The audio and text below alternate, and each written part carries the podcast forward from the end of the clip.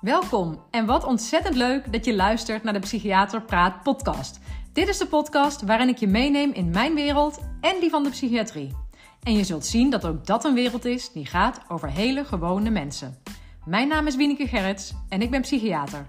Ik ga ervaringen en verhalen vertellen uit mijn persoonlijke leven en uit het leven van mijn patiënten.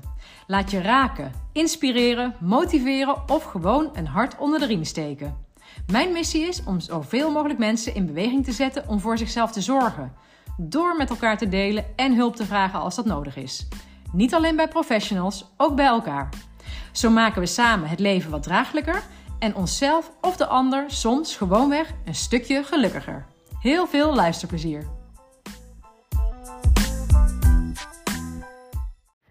Hey, hallo, welkom bij de Psychiater Praat podcast op woensdagavond dit keer.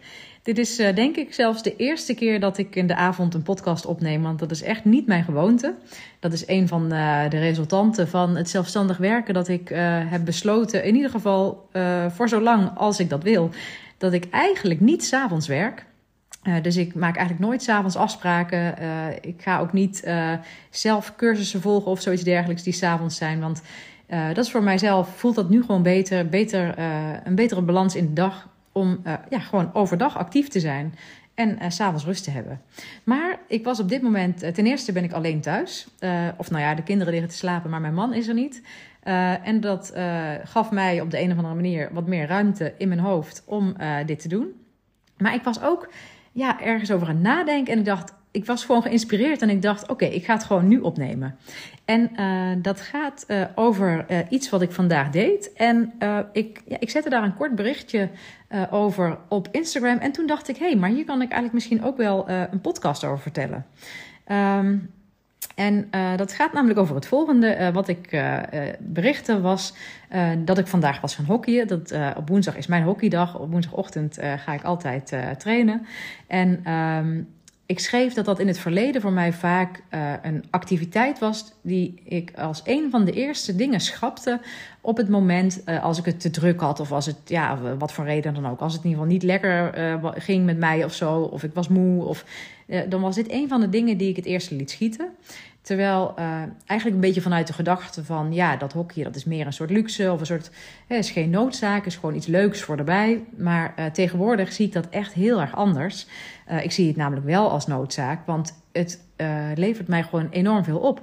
Het is gewoon natuurlijk, en het sporten is uh, goed en gezond voor mijn lichaam. Uh, ik krijg er endorfine, ik word vrijgemaakt, dus uh, ik krijg er een lekker gevoel van. Um, ik ben lekker buiten. ik ben met een leuk team, met een trainer, dus het is ook sociaal gewoon heel vervullend. Dus ja, het levert me gewoon enorm veel op. En ja, ik zeg inderdaad, en het, ja, het is eigenlijk denk ik echt een noodzaak om dit soort dingen te doen. In ieder geval, het gaat er niet om dat iedereen moet gaan hockeyen, maar voor mij is hockey iets waar ik enorm veel energie en plezier van krijg. En dat, die essentie die is voor iedereen belangrijk. Dat je dingen doet die jou energie geven en plezier. En um, ik zie namelijk ook, want dit is dan het voorbeeld over mijzelf, dat ik dat vaak deed, dat, dat het schrappen als een van de eerste dingen. Dat zie ik ook enorm veel bij mensen om me heen, gewoon privé en uh, in mijn praktijk. En uh, de shift die ik heb gemaakt eigenlijk eh, hierin, is eigenlijk gekomen door. Ja, doordat ik een tijd enorm vast heb gezeten, uh, door mijn chronische pijn in mijn heupregio, waardoor ik bijna niets kon doen. Ik, ik, heb ook heel lang dus niet kunnen sporten. Ik moest wel allerlei uh, uh, bij de fysiotherapeut uitgebreid krachttrainingsprogramma doen en zo, maar in een, in een oefenzaal. maar de sporten doen die ik leuk vond, dat kon heel lang niet. En op een bepaald moment heb ik zelf ook een coach opgezocht om ja, gewoon met de vraag van begeleid me eh, of help, loop eens met me mee om te kijken hoe ik een beetje uit deze toch negatieve spiraal kan komen.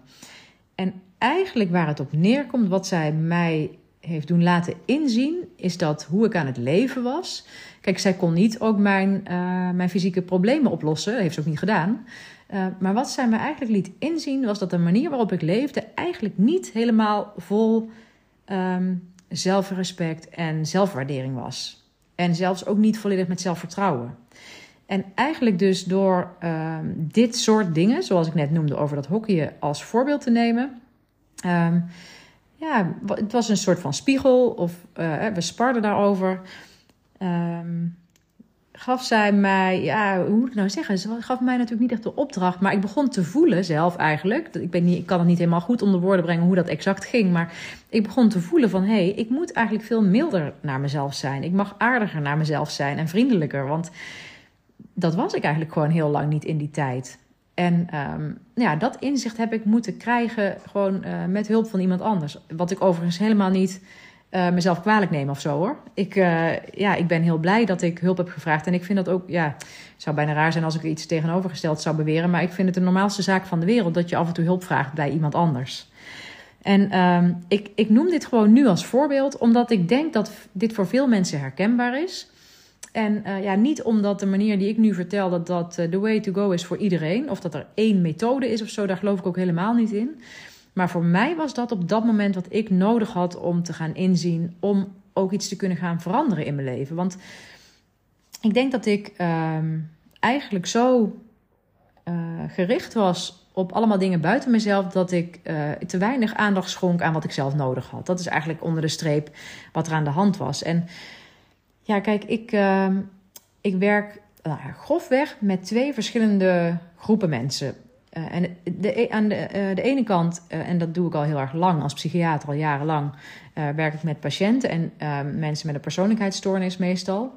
En um, ja, die hebben gewoon, ja, ik zeg gewoon, dat woord gebruik ik trouwens heel vaak, merk ik, maar dat is natuurlijk niet heel gewoon. Maar de mensen met wie ik werk hebben heel erg vaak, um, nou ja, zodanig leven achter de rug en zodanige samenloop van omstandigheden dat ze echt, een, ja, echt zelfhaat voelen of zelfwalging. En wat, wat zij ook heel vaak tegen mij zeggen is: van ik ben, ik ben gewoon een slecht mens. Dat is echt een vaste overtuiging. Ja, ik ben gewoon een slecht mens.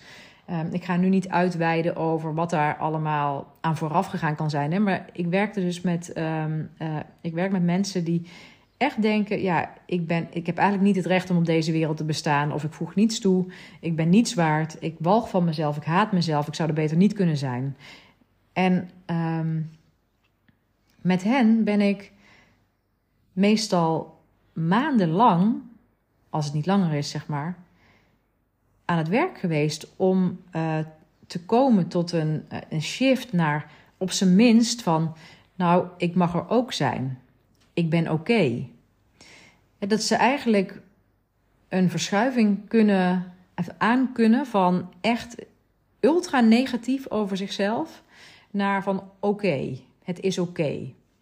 En, um, maar dat is eigenlijk dus, uh, en dan is het een grotere afstand, ja, laat ik het zo zeggen.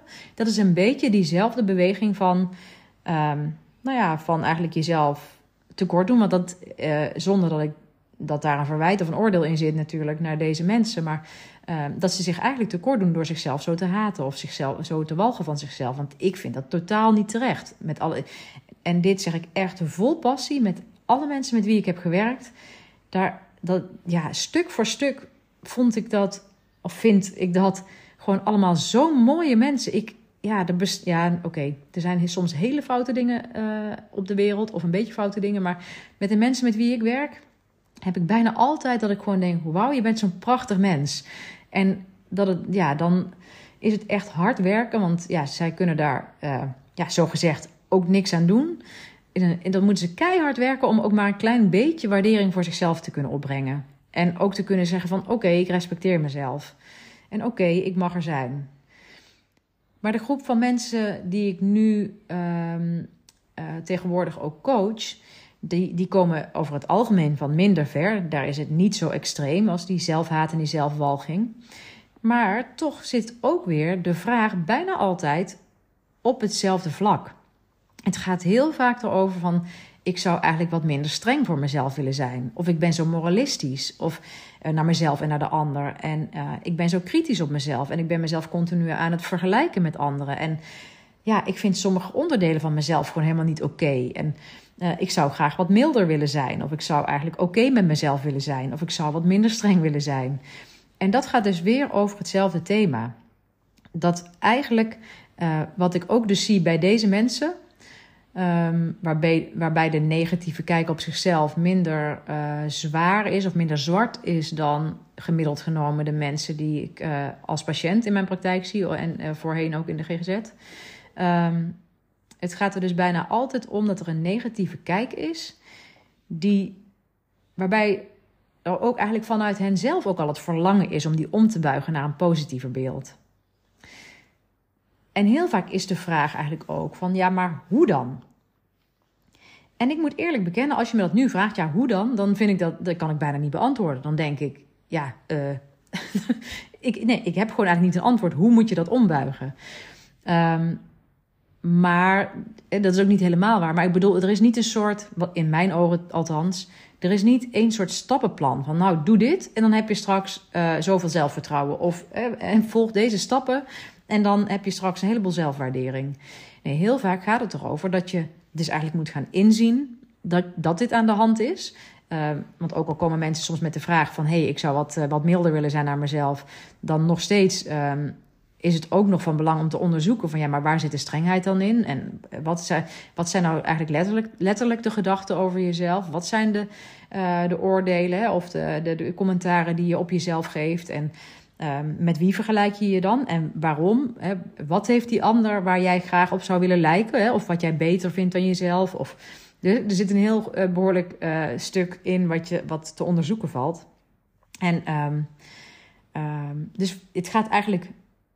Ja, het begint natuurlijk dat mensen bij mij komen. En natuurlijk breder, dus ook bij andere hulpverleners of bij andere coaches.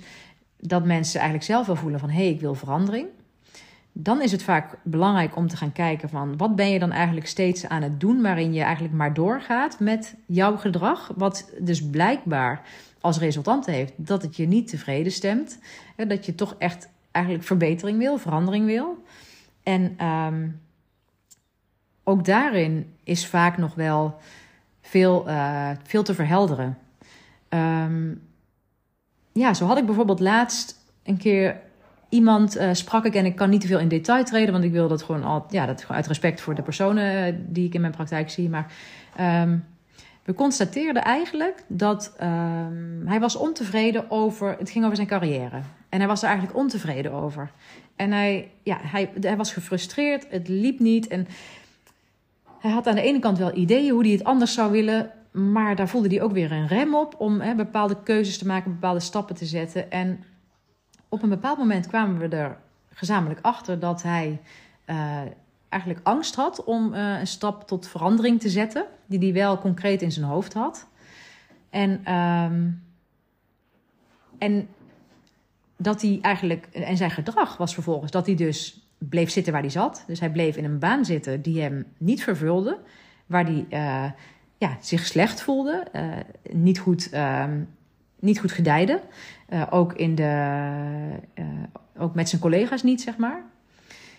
En waar we eigenlijk dus uh, op uitkwamen, was dat hij ook zei van ja, het is eigenlijk gewoon dat ik er zelf niet in geloof. Of, nou, niet in, ja, dat ik het eigenlijk mezelf niet gun of toesta. Niet durf te geloven dat die stap die ik zou willen zetten, dat dat voor mij weggelegd is. Dat dat mag, dat dat kan, dat dat een optie is. En um, nou, ook dat hebben we vervolgens, vervolgens weer uitgespit samen. Wel van, oh ja, hè, waar, waar, waar komt dat dan vandaan? Waarom zou jij dat niet mogen? Het was helemaal niet iets heel raars, wat hij zei. Ja, ik ga dat dus niet in details vertellen, maar het was helemaal geen rare uh, gedachtegang van hem. Maar toen kwam wel terug dat het uh, met een van zijn opvoeders te maken had, die over het algemeen, uh, mild gezegd, weinig vertrouwen had in zijn prestaties. En dat het ook een resultaat was van. Um, een conclusie van ver in het verleden, maar van een andere hulpverlener waar hij een tijd uh, in behandeling was geweest. En uh, in ieder geval dat, uh, ik heb die zelf niet gelezen, maar in de conclusies aan het eind van de behandeling maakte de persoon met wie ik aan het werk ben op dat ook die therapeut weinig vertrouwen had in zijn toekomst. En dat waren voor hem dus twee sleutelfiguren, een opvoeder en een therapeut uit zijn verleden, die allebei in zijn ogen althans, ja, ik weet het natuurlijk niet precies, maar zoals hij het voelde, eigenlijk niet een, uh, een, een uh, hoe zeg je dat, een succesvolle carrière voor hem weggelegd zagen. En dat was hij gaan overnemen. Dat was dus een overtuiging die hij min of meer zelf had overgenomen, waardoor hij zichzelf nu eigenlijk afremde. En op een plek bleef zitten ja, die hem echt niet diende. En als je het mij vraagt, gaat dat dus eigenlijk opnieuw weer over diezelfde. Ik noem steeds eigenlijk die drie woorden. Die vind ik eigenlijk wel mooi. Uh, ja, die, die vullen elkaar mooi aan. Het gaat over het zelfvertrouwen hebben. Het vertrouwen in jezelf dat je iets kunt of mag. Het zelfrespect hebben en de zelfwaardering hebben. En als je die drie dingen hebt, of tenminste als je die drie dingen kunt aanboren, want ik denk eigenlijk dat dat voor iedereen is weggelegd, maar als je die kunt aanboren, dan kun je als het ware met liefde voor jezelf dingen kiezen. Dan kun je mild en aardig voor jezelf zijn en vriendelijk naar jezelf zijn. En dan kun je zeggen van, oké, zoals uh, deze man waar ik het net over had, dat hij tegen zichzelf kan zeggen, oké, ik ga, uh, ik ga die, uh, die verandering in gang zetten.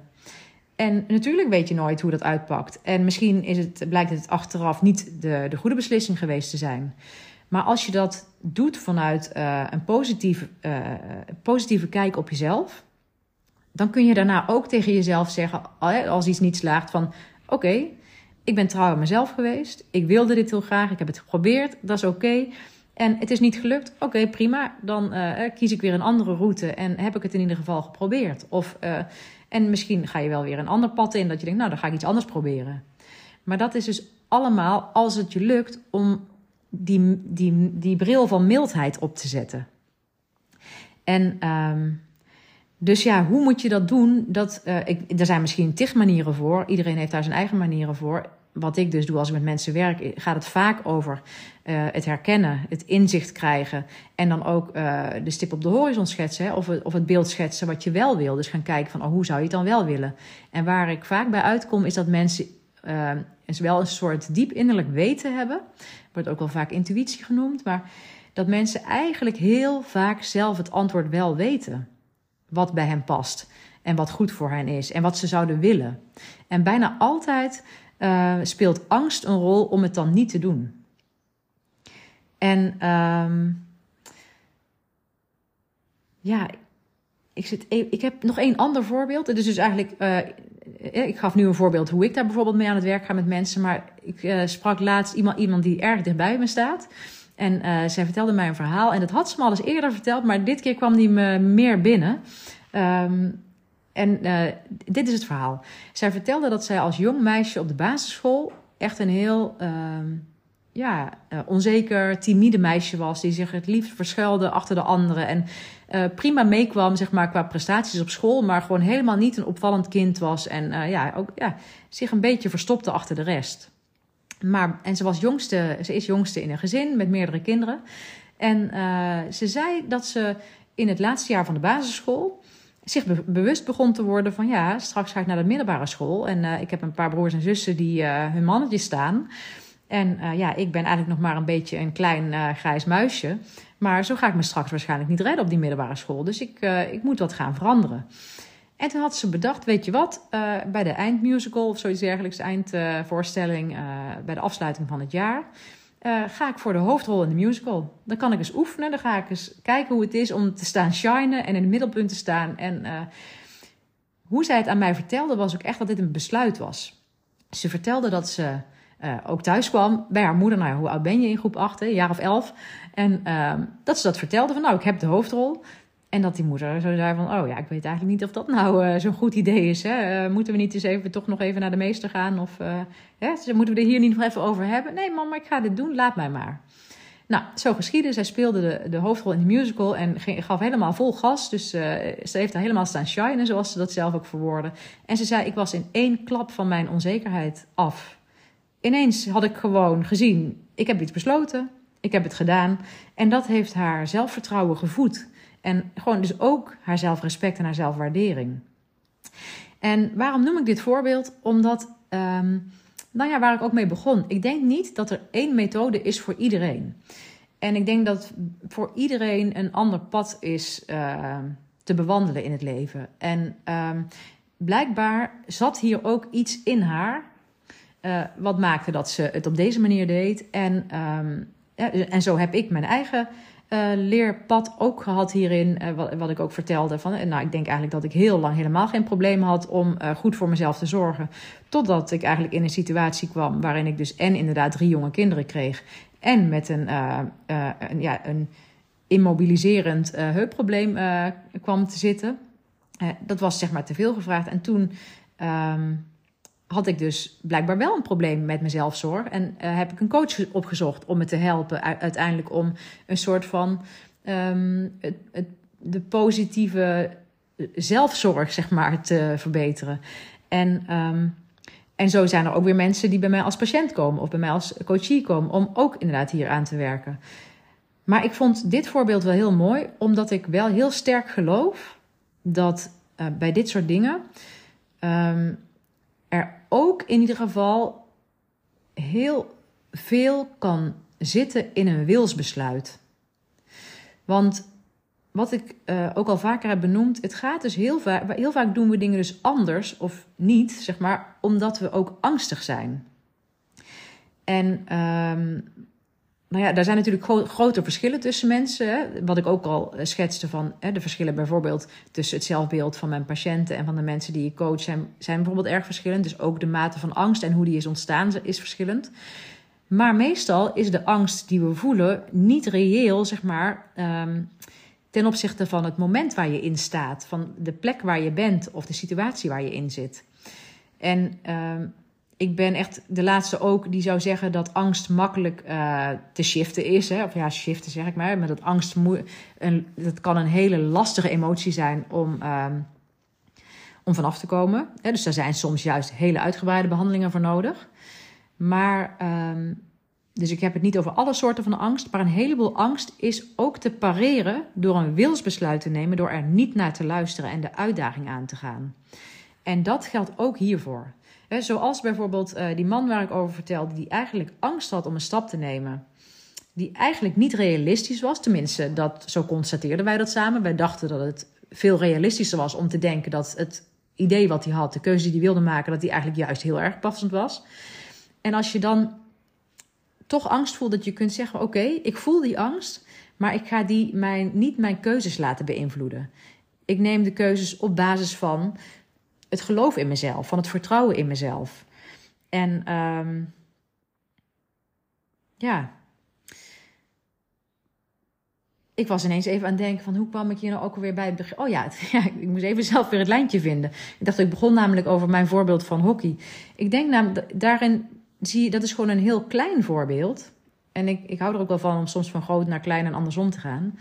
Voor mij was dit vandaag weer zo'n moment dat ik um, me realiseerde dat iedere woensdagochtend wel naar de hockeytraining gaan, voor mij een klein moment is of een, kleine beslissing is van goede zelfzorg. Van dat ik mezelf uh, en, en zelfwaardering, dat ik het mezelf gun, dat ik mezelf zo waardeer, dat ik die ruimte neem. Want voor mij betekent dat mezelf ruimte geven voor dingen die ik heel plezierig vind, waardoor ik um, ook gewoon weer mijn stemming uh, uh, gezond hou, zeg maar. Of dat ik me gewoon me vrolijk hou. En dat is het het helpt mij ook, uh, want woensdag, woensdag is de dag eigenlijk dat ik over het algemeen niet werk. Uh, en woensdagmiddag zijn de kinderen vroeg uit school. Dus um, als ik ochtends ga hockeyen, ben ik smiddags meestal zeg maar een leuker mens of een leukere moeder dan wanneer ik niet ga hockeyen omdat ik het veel te druk heb. En dan waarschijnlijk ook nog allemaal dingen ga doen die ik dan vind dat die moeten of zo op zo'n ochtend. Um, dat, dat helpt helemaal niet. En nou is het niet zo um, dat ik daarmee zeg van je moet dat altijd blijven doen. Al, hè, dit, dit, uh, dit lichtpunt voor mij in de week, uh, deze hockeytraining, die sla ik ook wel eens over. Maar ik moet dat niet doen vanuit, um, vanuit het gevoel van nee, ik ben te druk of ik heb te veel stress. Of, uh, of hè, van, vanuit twijfel of frustratie. Of ik moet het eigenlijk niet afzeggen omdat ik uh, uitgeput ben. Ja, als ik echt uitgeput ben, uh, moet ik het daarom afzeggen. Maar eigenlijk moet ik, moeten dat soort dingen niet de reden zijn om niet te gaan hockeyen. Want dan, dan betekent het eigenlijk dat er iets anders moet veranderen. Voor mij is het wel of niet kunnen gaan hockeyen bijna een graadmeter van of ik de rest van mijn tijd goed bezig ben. dus als ik merk van, oh, ik heb mezelf overbelast, ik heb pijn aan mijn heupen, dus ik moet nu niet gaan hockeyen, is dat voor mij een signaal van, hé, hey, kijk eens even wat je de afgelopen dagen hebt gedaan. Dus soms neem ik dan wel het besluit om niet te gaan. dat komt echt nog steeds wel zo nu en dan voor. Dat ik merk van, hè, uh, ja, nee, het is te veel. Want het is natuurlijk nog steeds zo dat hockey gewoon een inspanning is. En een belasting uh, op je bewegingsapparaat. Dus ook bij mij zeker. Ik heb gewoon een, mijn, mijn heup is mijn, mijn heupen zijn mijn kwetsbare plek. Dus ja, uh, als, ik, als ik wat te veel doe of als mijn fysiek te veel belast, dan krijg ik daar gewoon pijn. En dan kan het verstandig zijn om niet te gaan. Maar dan is het dus eigenlijk een positief besluit. Ondanks dat ik het dan zal missen, hè, en ja, dat ik het echt jammer vind om niet te gaan, is het een positief besluit. Want ik heb een positieve verwachting bij dat het mij iets op gaat leveren, namelijk herstel. Gewoon fysiek herstel. En het is ook een, een positief besluit als vorm van hoop. Van nou, als ik nou goed voor mezelf blijf zorgen, dan, dan geef dan, dat, dat is eigenlijk, als ik nu niet ga hockeyen, is dat goede zelfzorg. Dan heb ik hoop op verbetering. En het is ook zo dat ik dat dus ook soms vanuit. Hè, soms vind ik het dan wel eens lastig, omdat het natuurlijk dus die twee kanten heeft. Dan denk je, ja, moet ik nou wel gaan omdat het me over het algemeen zo goed doet, omdat het me zo vult, hè, in positieve zin, of moet ik nou niet gaan omdat het overbelastend is? Als ik een beetje in die twijfel zit, dan, uh, dan probeer ik vaak op, dat, op die intuïtie even daarnaar te luisteren of die aan te spreken. Dan probeer ik echt te denken, ja, maar als ik nou even goed naar binnen kijk, wat weet ik dan eigenlijk wel? En meestal is ook de twijfel die, die gaat dan bijna altijd over oh ja, ik weet eigenlijk dat ik niet moet gaan. Ik weet dat ik het heel leuk zou vinden, maar ik weet dat het nu beter is om niet te gaan. En als ik dan dat positieve besluit neem, dan kan ik vervolgens ook voelen dat ik daar tevreden over ben. En dat is wel iets wat ik, um, waarvan ik dacht, ja, dat wil ik ook als, uh, als tip meegeven, maar gewoon voor degene die, die zich hierdoor aangesproken voelen. Dat, want dit kom ik heel vaak tegen. Ik heb ook een keer een podcast afgenomen, ik weet het nummer niet meer, maar dat heet van soms moet je even niet sporten. En sporten kan dan ook een beetje symbool staan voor misschien een andere hobby of zo die je hebt, maar hè, datgene wat jouw lichtpunt in de week uh, kan zijn. Soms moet je er af en toe nee tegen, tegen zeggen. En dat is in zo'n situatie die ik net beschrijf. Zoals dat bij mij kan zijn als ik weet van ja, maar ja, ik, ik heb nou eenmaal hiervoor al een paar dingen gedaan waardoor ik te veel belast ben. Dan moet ik dit skippen. Dan is een gezonde keuze. En dat geldt um, ook voor mensen die ik in mijn praktijk vaak zie. Want wat ik heel vaak hoor, en daarom had ik die podcast specifiek over dat sporten genoemd, is dat mensen vast blijven houden aan sporten helemaal vanuit de ratio ook. Van ja, want het is gezond en daardoor krijg, hou je conditie en daardoor uh, uh, hou je spierkracht en daardoor maak je endorfine aan. En ja, ik ben altijd een sporter geweest, dus voor mij is dat heel positief en ik voel me goed als ik fit ben. Is natuurlijk allemaal waar. Er, is niks tegen in te brengen. Maar je kunt, uh, je kunt je eigen gevoel, zeg maar, als raadgever gebruiken. En met gevoel bedoel ik, ja, dat kan een heel palet zijn, maar er is een heel aantal uh, soorten gevoel die eigenlijk, ja, zou ik kunnen zeggen, een negatieve raadgever zijn. Dus ik noemde er net al een paar. Hè. Als je het echt doet vanuit, vanuit stress en drukte, zeg maar. Als je je gestrest of gejaagd voelt. Of als je, als je eigenlijk al uitgeput voelt. Of als je gewoon ontevreden bent of chagrijnig of geprikkeld. Of misschien wel echt depressief. Of Um, of als je, ja, of misschien gewoon ja, heel veel zorgen hebt of heel veel twijfels voelt de hele tijd. Dat zijn allemaal dingen. Als je die voelt en je moet vanuit die toestand, zeg maar, en je gaat vanuit die toestand toch sporten, vanuit dat idee van, ja, maar dat is toch zo goed, dan zou ik vaak zeggen, ik denk het niet. Want het zijn dingen die je zou moeten kiezen als je, wat ik net omschreef, als het positief voelt. Als je denkt, als je daar een positieve verwachting aan kan koppelen. Ja, als ik ga sporten, dan weet ik dat ik me goed voel. En dan moet je dus ook, zeg maar, uh, stel dat je bijvoorbeeld s'avonds gaat sporten naar je werk, dan moet je ook de volgende ochtend goed voelen. En dat is wat ik heel vaak hoor. Dan zegt iemand, ja, al die positieve aspecten van sporten. Ja, en ik moet dat dan s'avonds doen, want ik werk de hele week. Of de kinderen zijn dan smiddags uh, overdag thuis. En dan doe ik het s'avonds. En dan word ik ochtends wakker en dan voel ik me eigenlijk helemaal energieloos. Dan ben ik eigenlijk helemaal uitgeput en niet opgeladen. Dus dat gevoel waar je op moet varen, wat ik net beschreef, dat is, zit er niet altijd in het moment zelf, maar dat zit er soms ook achteraf. Dus, en als je dat weet, um, dan telt dat positieve dus ook niet, wat mij betreft. Dus En dat betekent eigenlijk niet, ik zeg dus niet, ik hoop dat ik mezelf duidelijk uitdruk. Ik zeg dus niet dat sporten niet goed is. Maar als er allerlei van dit soort negatieve dingen omheen kleven, negatieve gevoelens en gedachten, of echt gewoon uitputting of futloosheid of weinig energie of uh, tegenzin en zo, dan betekent het dat er werk aan de winkel is. Dat je iets anders hebt op te lossen. Want eigenlijk zou inderdaad datgene wat jou plezier geeft en datgene wat je leuk vindt en datgene wat je graag doet, dat zou vanzelf moeten gaan. Dat zou je plezier moeten opleveren. Dat zou je vrolijk moeten maken. Ehm, dat zou je inderdaad uh, uh, qua verwachting iets positiefs moeten geven. Dus als dat er niet is, dan is dat een signaal dat jij dus eigenlijk aan het doorlopen bent, aan het doorgaan bent met iets wat jou niet dient. zoals die man die in zijn baan blijft en daardoor inderdaad uiteindelijk uh, het veel te druk heeft en al die leuke dingen laat schieten. Um, en dan toch, want eigenlijk was dat bij hem ook zo, dat hij eigenlijk dacht van ja, ik moet eigenlijk wel sporten, maar ik red het helemaal niet of ik heb er de energie niet voor. Nee, dat klopt. Omdat je op een ander vlak iets te doen hebt. Zo, ik, uh, ik heb volgens mij enorm uh, veel gezegd. En um, wat, was mijn, wat was mijn boodschap vandaag?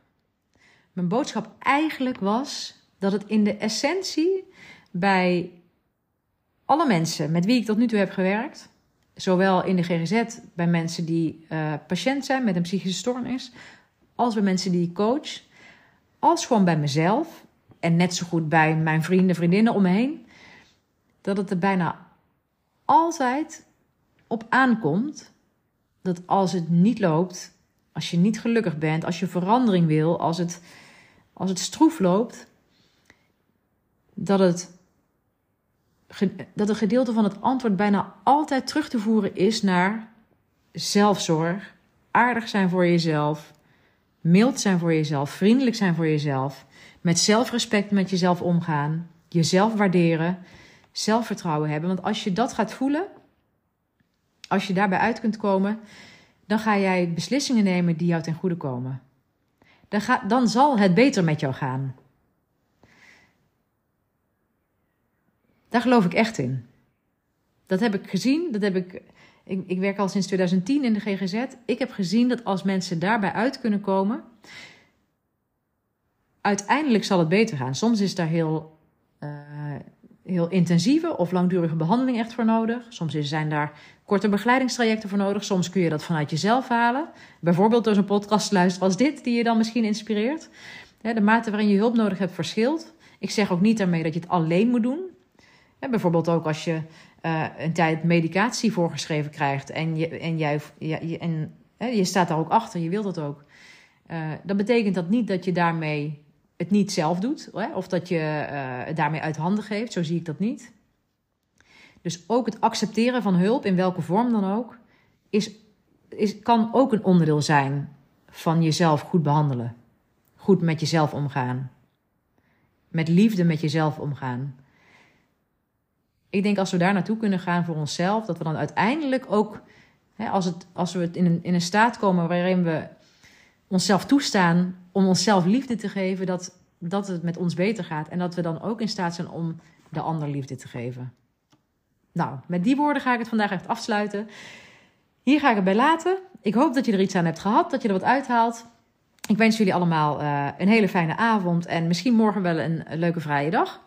Um, en tot de volgende.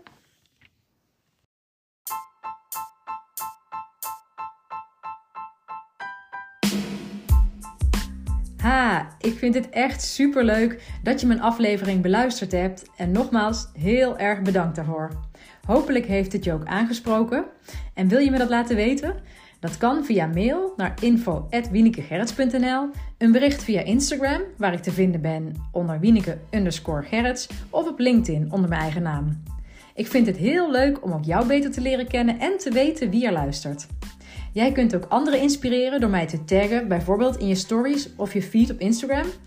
En wat jij van mij kunt doen, is in jouw podcast-app waar je deze beluistert, een review achterlaten.